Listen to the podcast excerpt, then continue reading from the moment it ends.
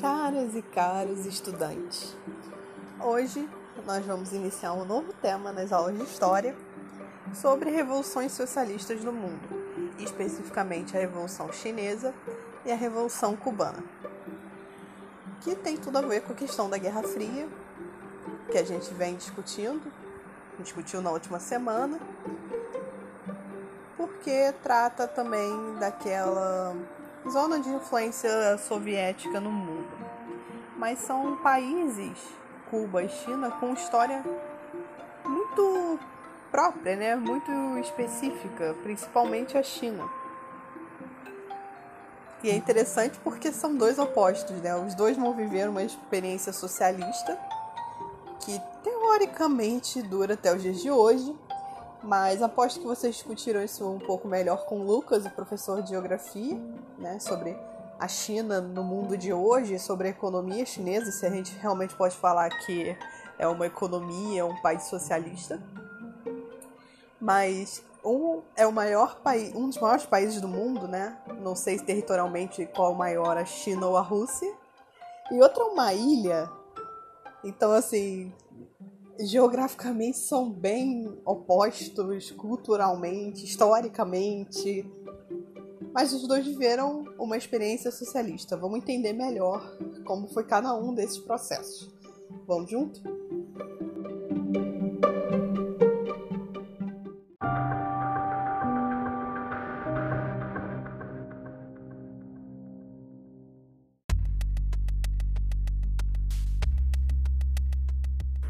Então, vamos começar com a China.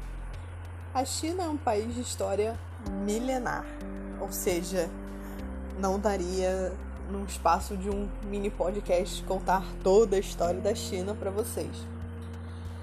Provavelmente a última vez que vocês estudaram a China foi no sexto ano, quando vocês estudaram Japão, talvez Mesopotâmia, Egito, enfim, a China sempre foi conhecida por ser o extremo oriente.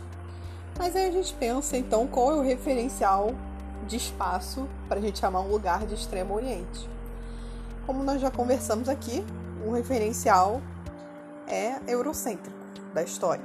Né? A gente vê tudo a partir da visão da Europa.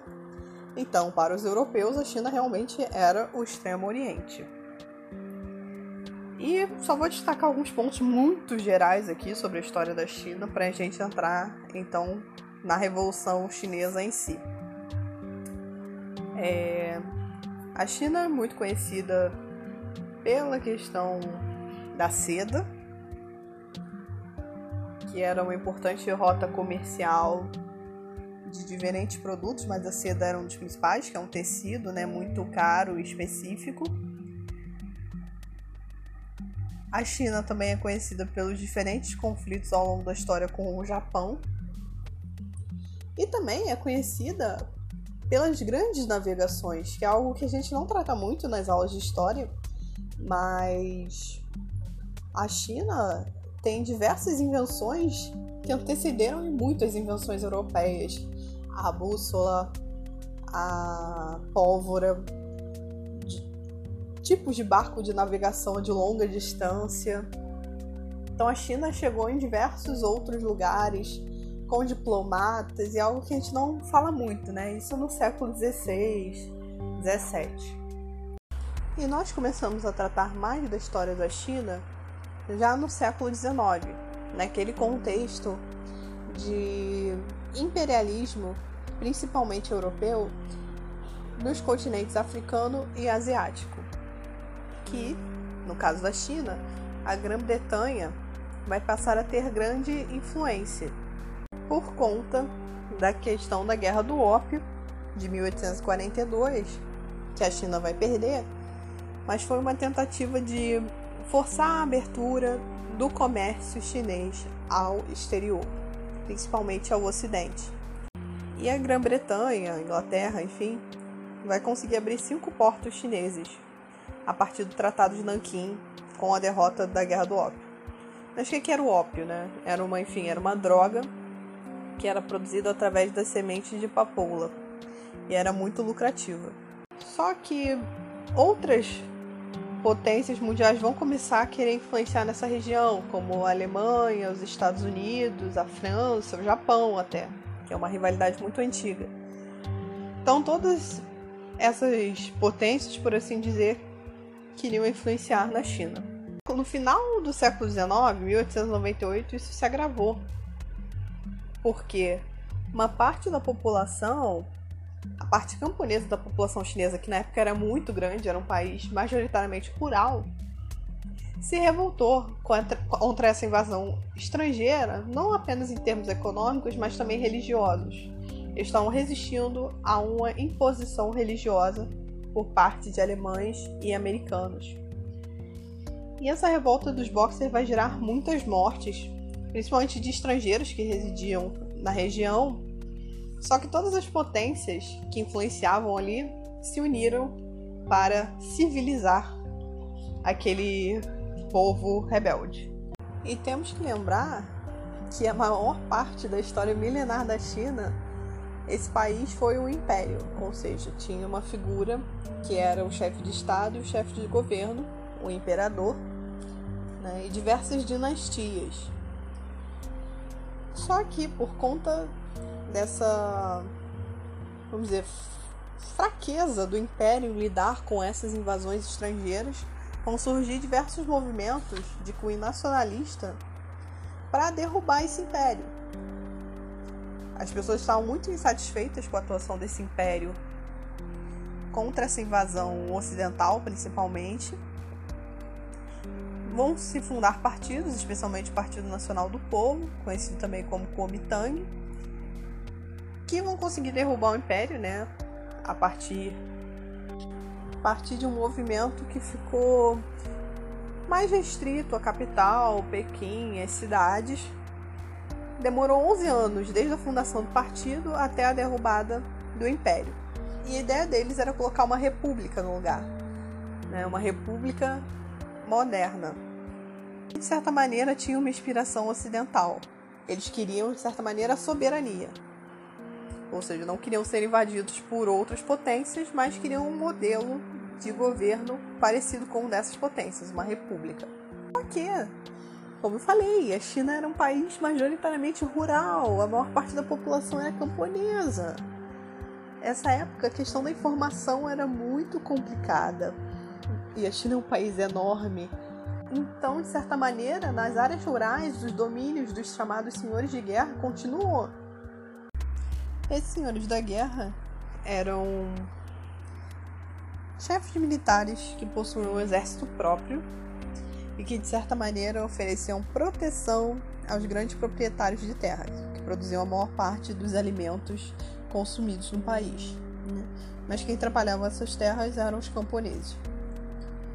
Então, em troca dessa proteção, os grandes proprietários ofereciam alimentação e vestuário para os exércitos dos senhores da guerra.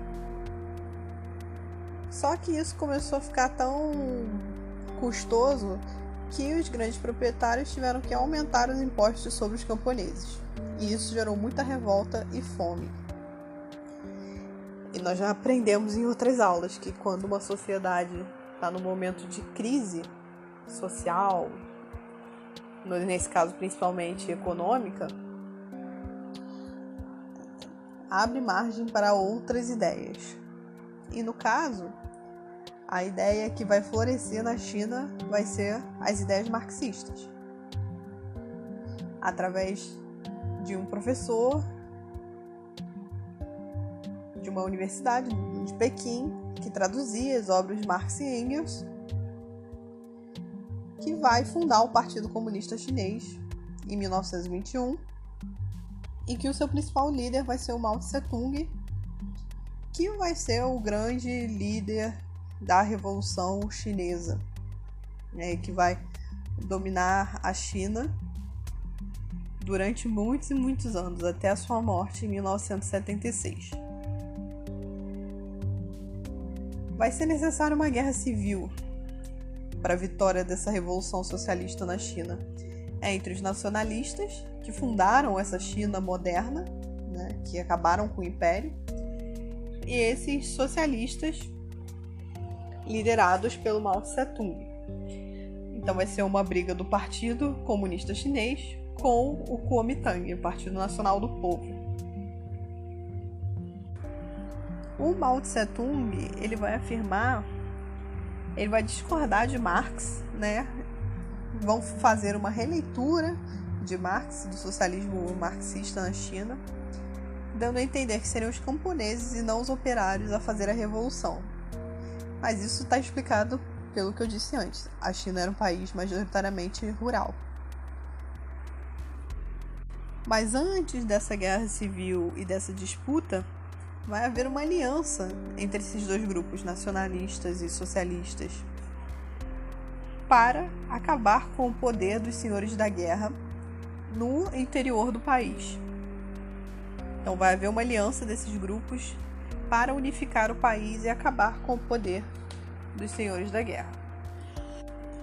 E nessa guerra civil, o grupo do Mao Tse Tung, dos socialistas, vai ter que se refugiar na área rural da China.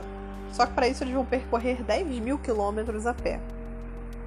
Só que esse é um ponto em comum que a gente vai ver tanto da Revolução Chinesa quanto da Revolução Cubana. Porque ao invés de ir numa luta em campo aberto contra o governo central, a ideia vai ser retroceder para o interior e conquistar do interior para a capital.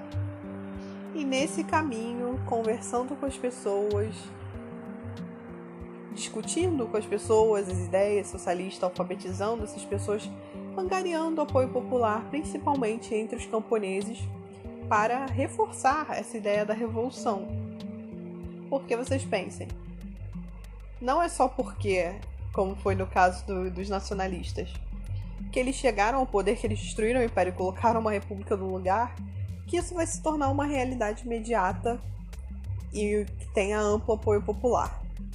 Né? Então é necessário construir em qualquer sistema de governo esse respaldo popular, esse apoio popular para que se possa governar.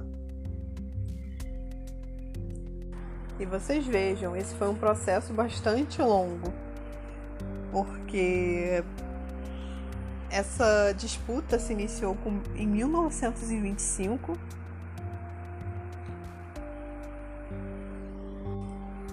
E até a vitória de Mao Tse-tung em 1949, declarando a criação de uma República Popular da China, que é o nome que tem até hoje, vão ser 22 anos de disputa mas não o tempo todo, como eu falei. Teve esse momento de retração da, do grupo de Mao Tse Tung e teve uma guerra contra o Japão. Durante a Segunda Guerra Mundial, eles se uniram para enfrentar o inimigo comum, né, o invasor estrangeiro. Mas após a derrota do Japão na Segunda Guerra, eles voltaram a se enfrentar. Só que o exército nacional estava enfraquecido por conta da guerra e isso deu espaço para que o grupo de Mao Tse Tung vencesse essa disputa dessa guerra civil, né? Que morreram milhares de pessoas, sem dúvida. E como vai ser os primeiros governos do, do Mao Tse Tung? Ele vai iniciar fazendo basicamente o que prega o socialismo, que seria pegar as terras e distribuí-las aos camponeses de forma igualitária, ou seja, não vai ser um grande proprietário que vai ter um pedaço imenso de terra. Vão ser várias pessoas que vão possuir essa terra e produzir nessa terra. As empresas vão ser estatizadas, ou seja, quem era dono dessas empresas vai perder, mas o que vai ser produzido teoricamente será distribuído para todos. Vai se haver um, impulso à industrialização e as mulheres passam a ter direitos iguais aos homens.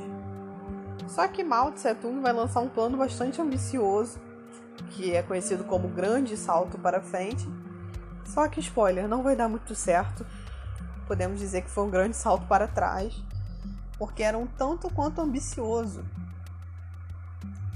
E acabou matando milhões de pessoas de fome. As metas fixadas de crescimento econômico não vão ser atingidas, porque os números vão ser falseados, vão ser enganados. Então, assim, não tinha tecnologia, infraestrutura e recurso num país rural para crescer a economia tanto naquele momento. Então, isso gerou muita fome, muito desemprego, muitos problemas. E além de todos esses desafios e problemas internamente, vai haver uma grande disputa entre o Mao Tse Tung e o Nikita Khrushchev, que era o, líder da União Soviética na época, depois da morte de Stalin, por ser, para ser, melhor dizendo, a potência hegemônica no campo socialista. Qual país vai ter a força para influenciar os demais países socialistas?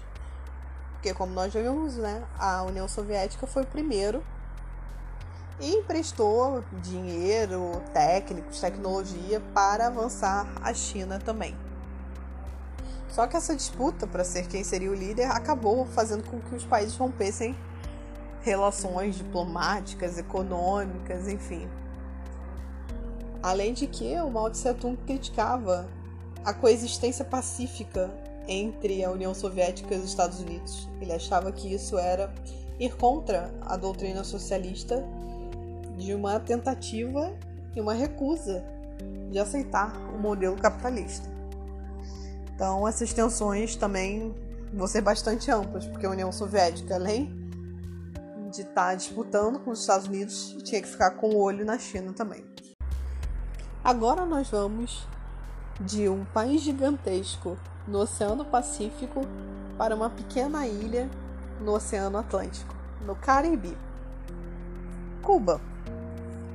De certa maneira, a gente pode dizer que a história de Cuba tem semelhanças com a história da América Espanhola, né? já que Cuba era uma das colônias espanholas na América, assim como o que hoje é conhecido como Argentina, Chile, Peru, Bolívia, Colômbia, Venezuela, enfim. Então tem uma história semelhante de colonização, de exploração, de escravidão, e Cuba era muito forte na questão da produção açucareira. Né? Então a plantation, aquela história da grande propriedade de terra produzindo apenas um produto, o açúcar, a monocultura, né? com mão de obra escravizada, isso, vamos dizer, foi muito feito em Cuba durante vários e vários séculos. Cuba vai ser um dos países da América Latina que vão demorar a ser independentes da Espanha e terminar o tráfico de escravizados. Mas qual foi o tipo de governo que se constituiu após o fim da colonização espanhola em Cuba? Vão ser os caudilhos, um governo caudilhista, que eram grandes proprietários de terra que se mantinham no poder político só que agora teoricamente sob um país independente. Além disso, Cuba era considerado o quintal dos Estados Unidos, que se vocês verem é muito, muito próximo. Tem um mapa aqui no livro de vocês para mostrar que Cuba fica a 170 quilômetros dos Estados Unidos. Poderia-se dizer que seria três vezes a distância entre Rio de Janeiro e Maricá. Então, podemos dizer que é relativamente perto. Isso vai ser bastante complicado para os dois países. Cuba, de certa maneira, vai ser uma zona de influência americana. É, vão ter cassinos americanos, empresários americanos que faziam suas festas ali, né, que exploravam aquela ilha. E os caudilhos locais, os grandes proprietários locais que exploravam a população local. E assim, um país que continuou produzindo açúcar, apenas poucos produtos agrícolas, não avançou tecnologicamente, industrialmente. Então, assim, foi uma série de governos autoritários, corruptos, violentos contra a população local que estava totalmente desamparada em termos de educação e saúde. E em 1952, vai subir a um poder um ditador especialmente violento, que era o Fulgêncio Batista. Ele explorava cassinos, prostituição. Isso a nível de governo, que hoje é mal visto socialmente, isso era uma política de governo. E contra esses desmandos desse ditador, vai surgir um grupo liderado por Fidel Castro, que era um médico, que ia tentar invadir uma prisão para soltar os opositores do regime. Ele mais 120 pessoas aproximadamente. E que bem, não vai dar muito certo, né? Ele vai ser preso. Ele vai ficar dois anos preso. E vai fugir para o México. E é lá no México que ele vai, vamos dizer, arquitetar essa revolução que a princípio ele não se entendia como socialista. Né? Ele se entendia uma defesa do povo, mas que depois isso vai mudar. Então, depois dessa prisão, quando ele volta a Cuba, com menos homens agora, em torno de 82,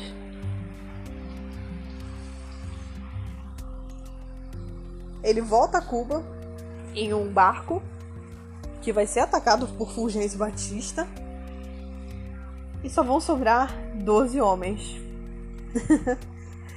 então eles vão se embrenhar na mata de Cuba para tentar fugir do governo, conhecida como Serra Maestra, né? essa parte de floresta, de mato lá em Cuba. E eles vão ficar lá muitos e muitos anos, indo do interior para a capital, conquistando as pessoas. Isso vai ser essa tática vai ser conhecida como guerra de guerrilha. O que é uma guerrilha? Isso vai acontecer no Vietnã depois também.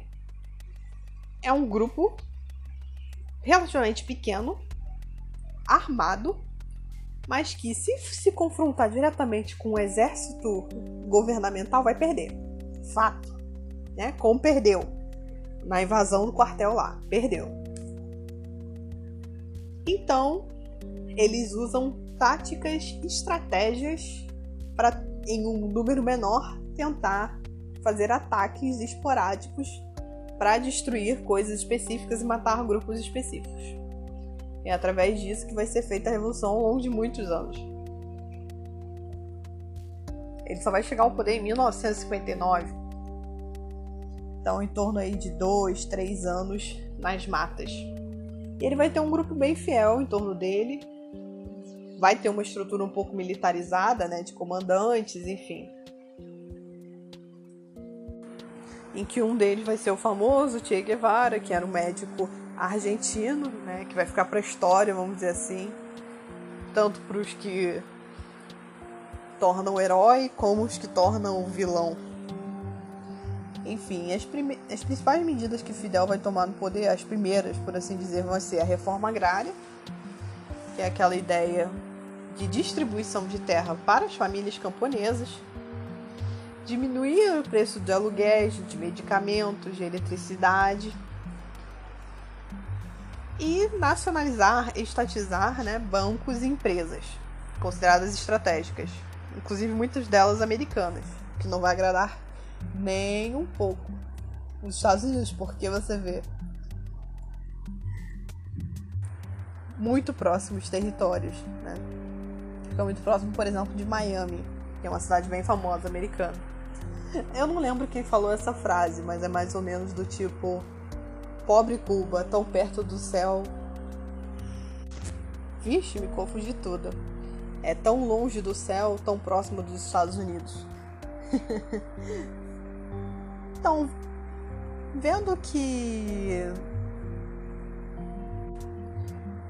os Estados Unidos começaram a querer influenciar a política cubana e ir contra a soberania cubana, em 1961, Fidel declarou que a revolução dele era socialista, dois anos depois de chegar ao poder. E com isso vai romper relações diplomáticas com os Estados Unidos e a CIA vai começar a ficar de olho na Revolução Cubana. E vão ter diversas tentativas de assassinato de Fidel Castro, até uma coisa curiosa da história, né? Todas as tentativas que os Estados Unidos fizeram para assassinar Fidel Castro, tipo, as, as clássicas, né? Envenenamento, assassinato, bomba e outras bem menos usuais, tipo, se cortarmos a barba dele, ele vai poder perder o carisma dele.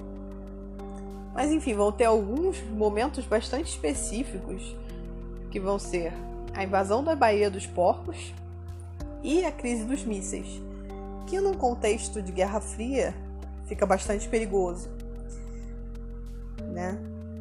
Porque a invasão da Baía dos Porcos foi uma tentativa dos americanos de invadir Cuba a partir de exilados cubanos, ou seja, pessoas que quando a revolução de Fidel chegou, fugiram do país porque não concordavam com aquele regime. Só que essas pessoas lutam com o apoio dos Estados Unidos em Cuba para tentar acabar com a revolução, restaurar o país. Não dá certo, isso piora ainda as relações. E a crise dos mísseis, que os Estados Unidos descobriram que a União Soviética tinha colocado mísseis voltados para os Estados Unidos, né? Era muito próximo. A partir de fotos. É... Esqueci o nome. Aéreas. Fotos aéreas. Isso vai dar uma, um grande problema diplomático internacional. Porque, meu filho, se aperta aquele botão ali, ferrou. Eram mísseis nucleares em Cuba voltados para os Estados Unidos. Mísseis soviéticos. Mas por fim foram retirados os mísseis, enfim. Só que até hoje a relação Estados Unidos e Cuba é bastante complicada. Por muitos e muitos anos. Acho que ainda se impõe né, o bloqueio econômico a Cuba por parte dos Estados Unidos que a ONU tenta reverter. Por exemplo, em 2017 foi aprovada uma resolução para suspender o embargo econômico. Foram 191 votos favoráveis, apenas dois contra: Estados Unidos e Israel.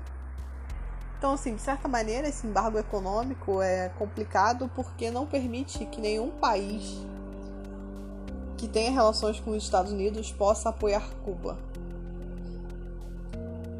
é, senão, de certa maneira, gera um desgaste nas relações diplomáticas. Então vocês pensem, Cuba é uma ilha no Atlântico que é basicamente agrícola, produz muito açúcar. Só que quem compra esse açúcar? Como eles produzem as outras coisas? Então, assim, de certa maneira são acordos humanitários com o resto do mundo para sobrevivência. Mas tem questões muito interessantes porque não há analfabetos em Cuba, por exemplo. A maior parte da população tem o diploma de ensino superior. A saúde também é excelente, mas é claro, a gente tem que ver. Medir as coisas, né? É uma ilha, não tem tantas pessoas assim. Mas por outro lado, é de se admirar, considerando que é um país basicamente agrário e que sofre pressões econômicas dos Estados Unidos há mais de 70 anos. É, então é algo a se pesar. Mas enfim, como vocês conseguem ver, são regimes que se baseiam naquela ideia do grande líder. É, não é, teoricamente, é um governo para o povo, mas que são sempre as mesmas pessoas no poder. E elas não são eleitas. Então é bastante complicada essa questão. Que, como a gente viu no caso do, do Mao Tse Tung, gerou morte de milhões de pessoas no seu próprio país.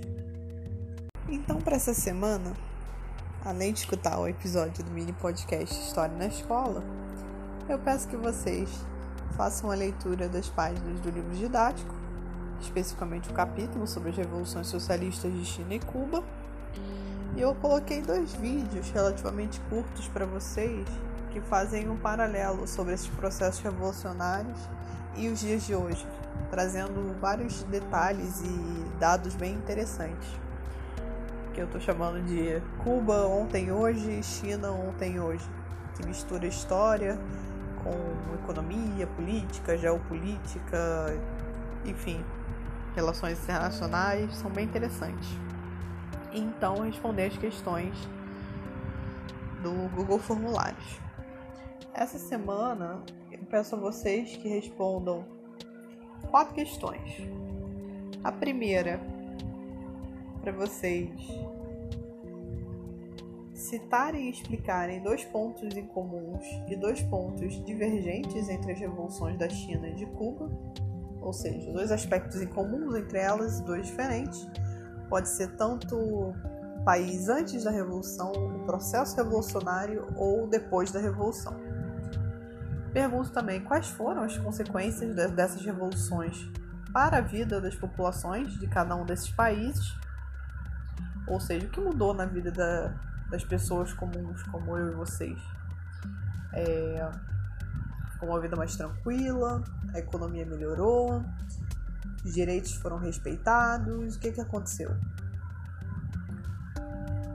Depois eu peço a vocês que expliquem o que foi o grande salto para frente e a revolução cultural na China. E por fim, eu peço que vocês escrevam um curto texto, 3 a 5 linhas, sobre como as relações entre Cuba e Estados Unidos se modificaram com a Revolução Cubana. Ou seja, como era a relação entre esses países antes da Revolução e como ela ficou depois da Revolução. É um assunto um pouco complexo, mas eu acredito que vocês vão conseguir. Então é isso, gente, essa semana. Qualquer dúvida me procurem no WhatsApp. Nós estamos chegando no final do ano, então eu peço que vocês resistam, continuem fazendo as atividades, porque em um momento isso vai passar. E eu ia falar, espero que a gente possa estar junto novamente no próximo ano mas eu acredito que a maior parte de vocês vai se encaminhar para o ensino médio e eu gostaria de reencontrá-los em algum momento. Mas essa conversa despedida a gente deixa para depois. Então fiquem bem e até a próxima semana.